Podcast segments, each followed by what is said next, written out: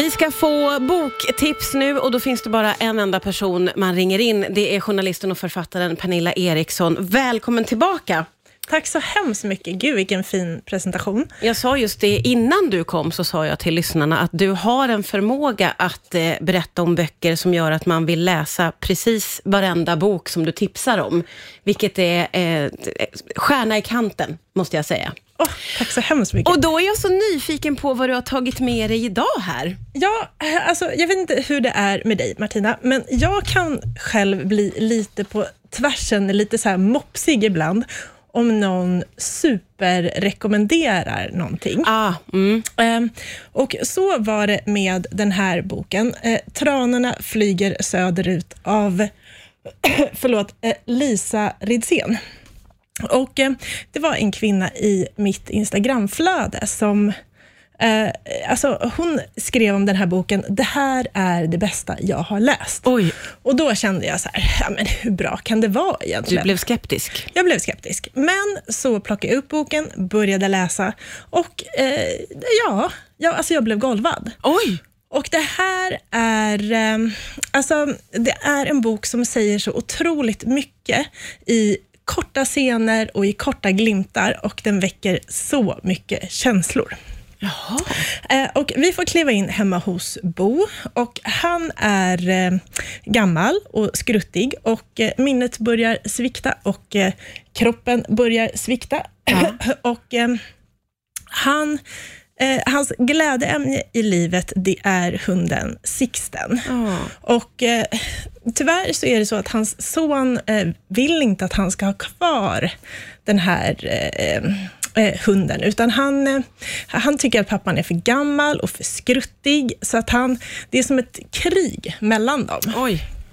Och eh, då så eh, och Samtidigt då så får man lära känna honom via hans eh, eh, minnen och via hans alltså hans upplevelser och, ja. och sådär. Ja. Och av äktenskap och bråk med pappan och Ja, det är mycket som kommer in. Hela livet får komma in här. Förlåt, jag är så eh, vad heter det, pollenallergisk. Nej, men, så jag, ja, det, det, är ingen så det fara. så här, retar i halsen. Jag fattar, jag fattar. Ja, det, det var stora pollenmoln på väg. Vi läste om det här.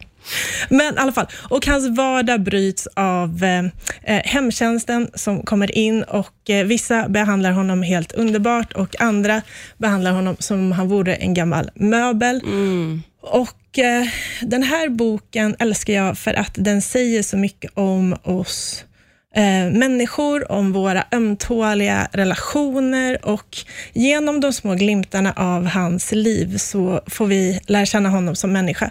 Och jag blev alldeles tårögd faktiskt under den här läsningen flera gånger om och kunde inte lägga ifrån mig den. Och jag kommer vänta något år och sen så kommer jag att läsa den igen. Oj. För så bra är den.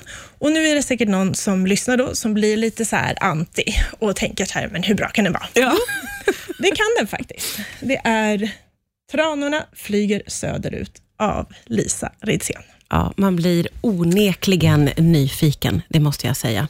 Ja, idag är det journalisten och författaren Pernilla Eriksson som är tillbaka. Det är ju vår fina boktipsare och vi har eh, börjat starkt. Vi ska gå vidare nu med en fackbok. Exakt, nu blir det faktaspäckat. Och, eh, för det är ju så här att vi blir ju i vår vardag fullkomligt bombarderade av eh, siffror. Mm. Eh, och alltså, Vi jämför löner och kundbetyg och vi räknar steg och kalorier och ja. likes och fan och hans moster. Verkligen. Förlåt att jag svor.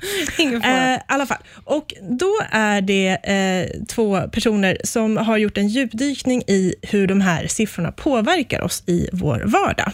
Och Det är Mikael Dahlén, professor i ekonomi, Just. och så är det Helge Torbjörnsen, professor okay. i marknadsföring. Ja. Och De har då sammanställt resultatet i den här boken Sifferdjur. Och svaret paret är ganska häpnadsväckande, måste man säga. För att det är liksom såväl vår självkänsla som intryck och prestation påverkas av siffrorna omkring oss.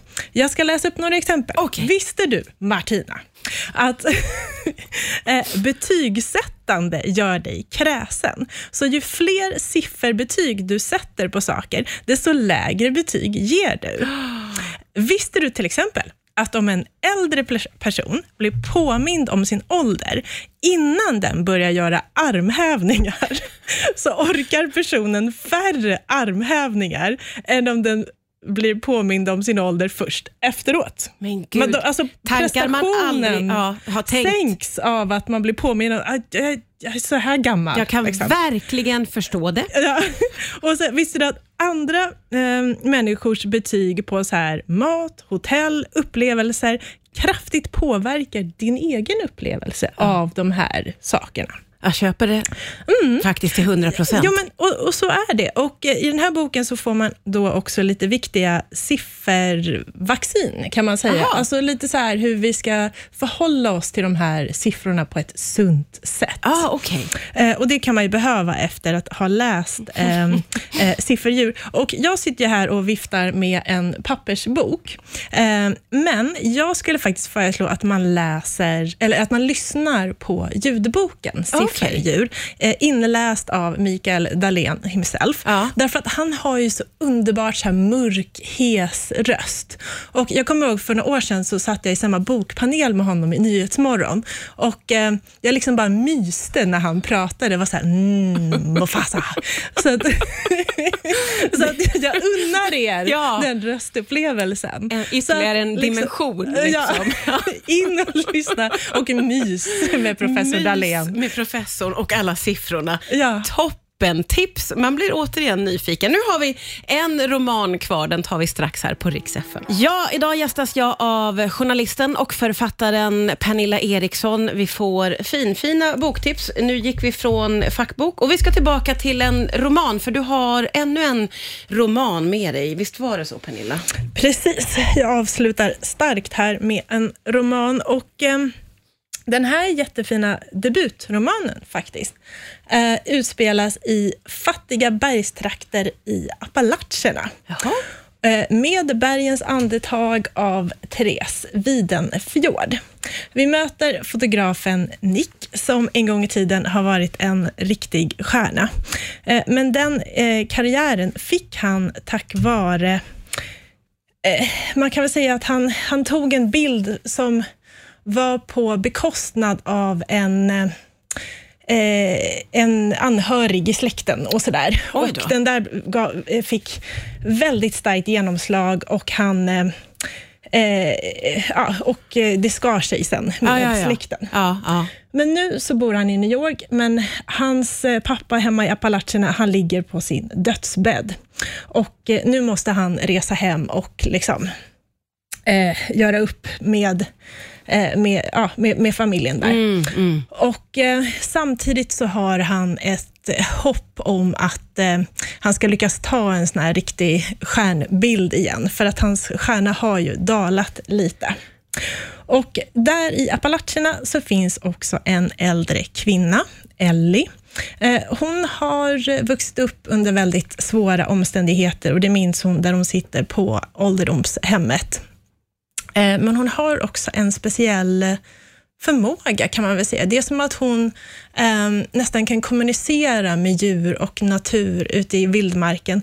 Och en dag så bara lämnar hon det där ålderdomshemmet och drar ut i skogen. Jaha. Och där så möts hon och Nick under väldigt dramatiska omständigheter. Och eh, Det här är ingen traditionell spänningsroman, men den är väldigt spännande och väldigt svår att lägga ifrån sig. Och Den här skildringen av Ellie, det är nog det är en av de finaste beskrivningar jag sett av en, av en äldre kvinna i roman. Okej. Och eh, Therese Widenfjord, som är författare till boken, hon är ju eh, också förlagsredaktör. Så det är klart att hennes debutroman är ju inget havsverk, eh, utan en eh, väldigt trevlig läsupplevelse. Med bergens andetag av Therese Widenfjord. Ja, tre, som vanligt får jag säga, väldigt starka tips som man blir otroligt nyfiken på. Det är alltid ett nöje när du kommer hit. Tack snälla Pernilla Eriksson för idag. Tack så mycket.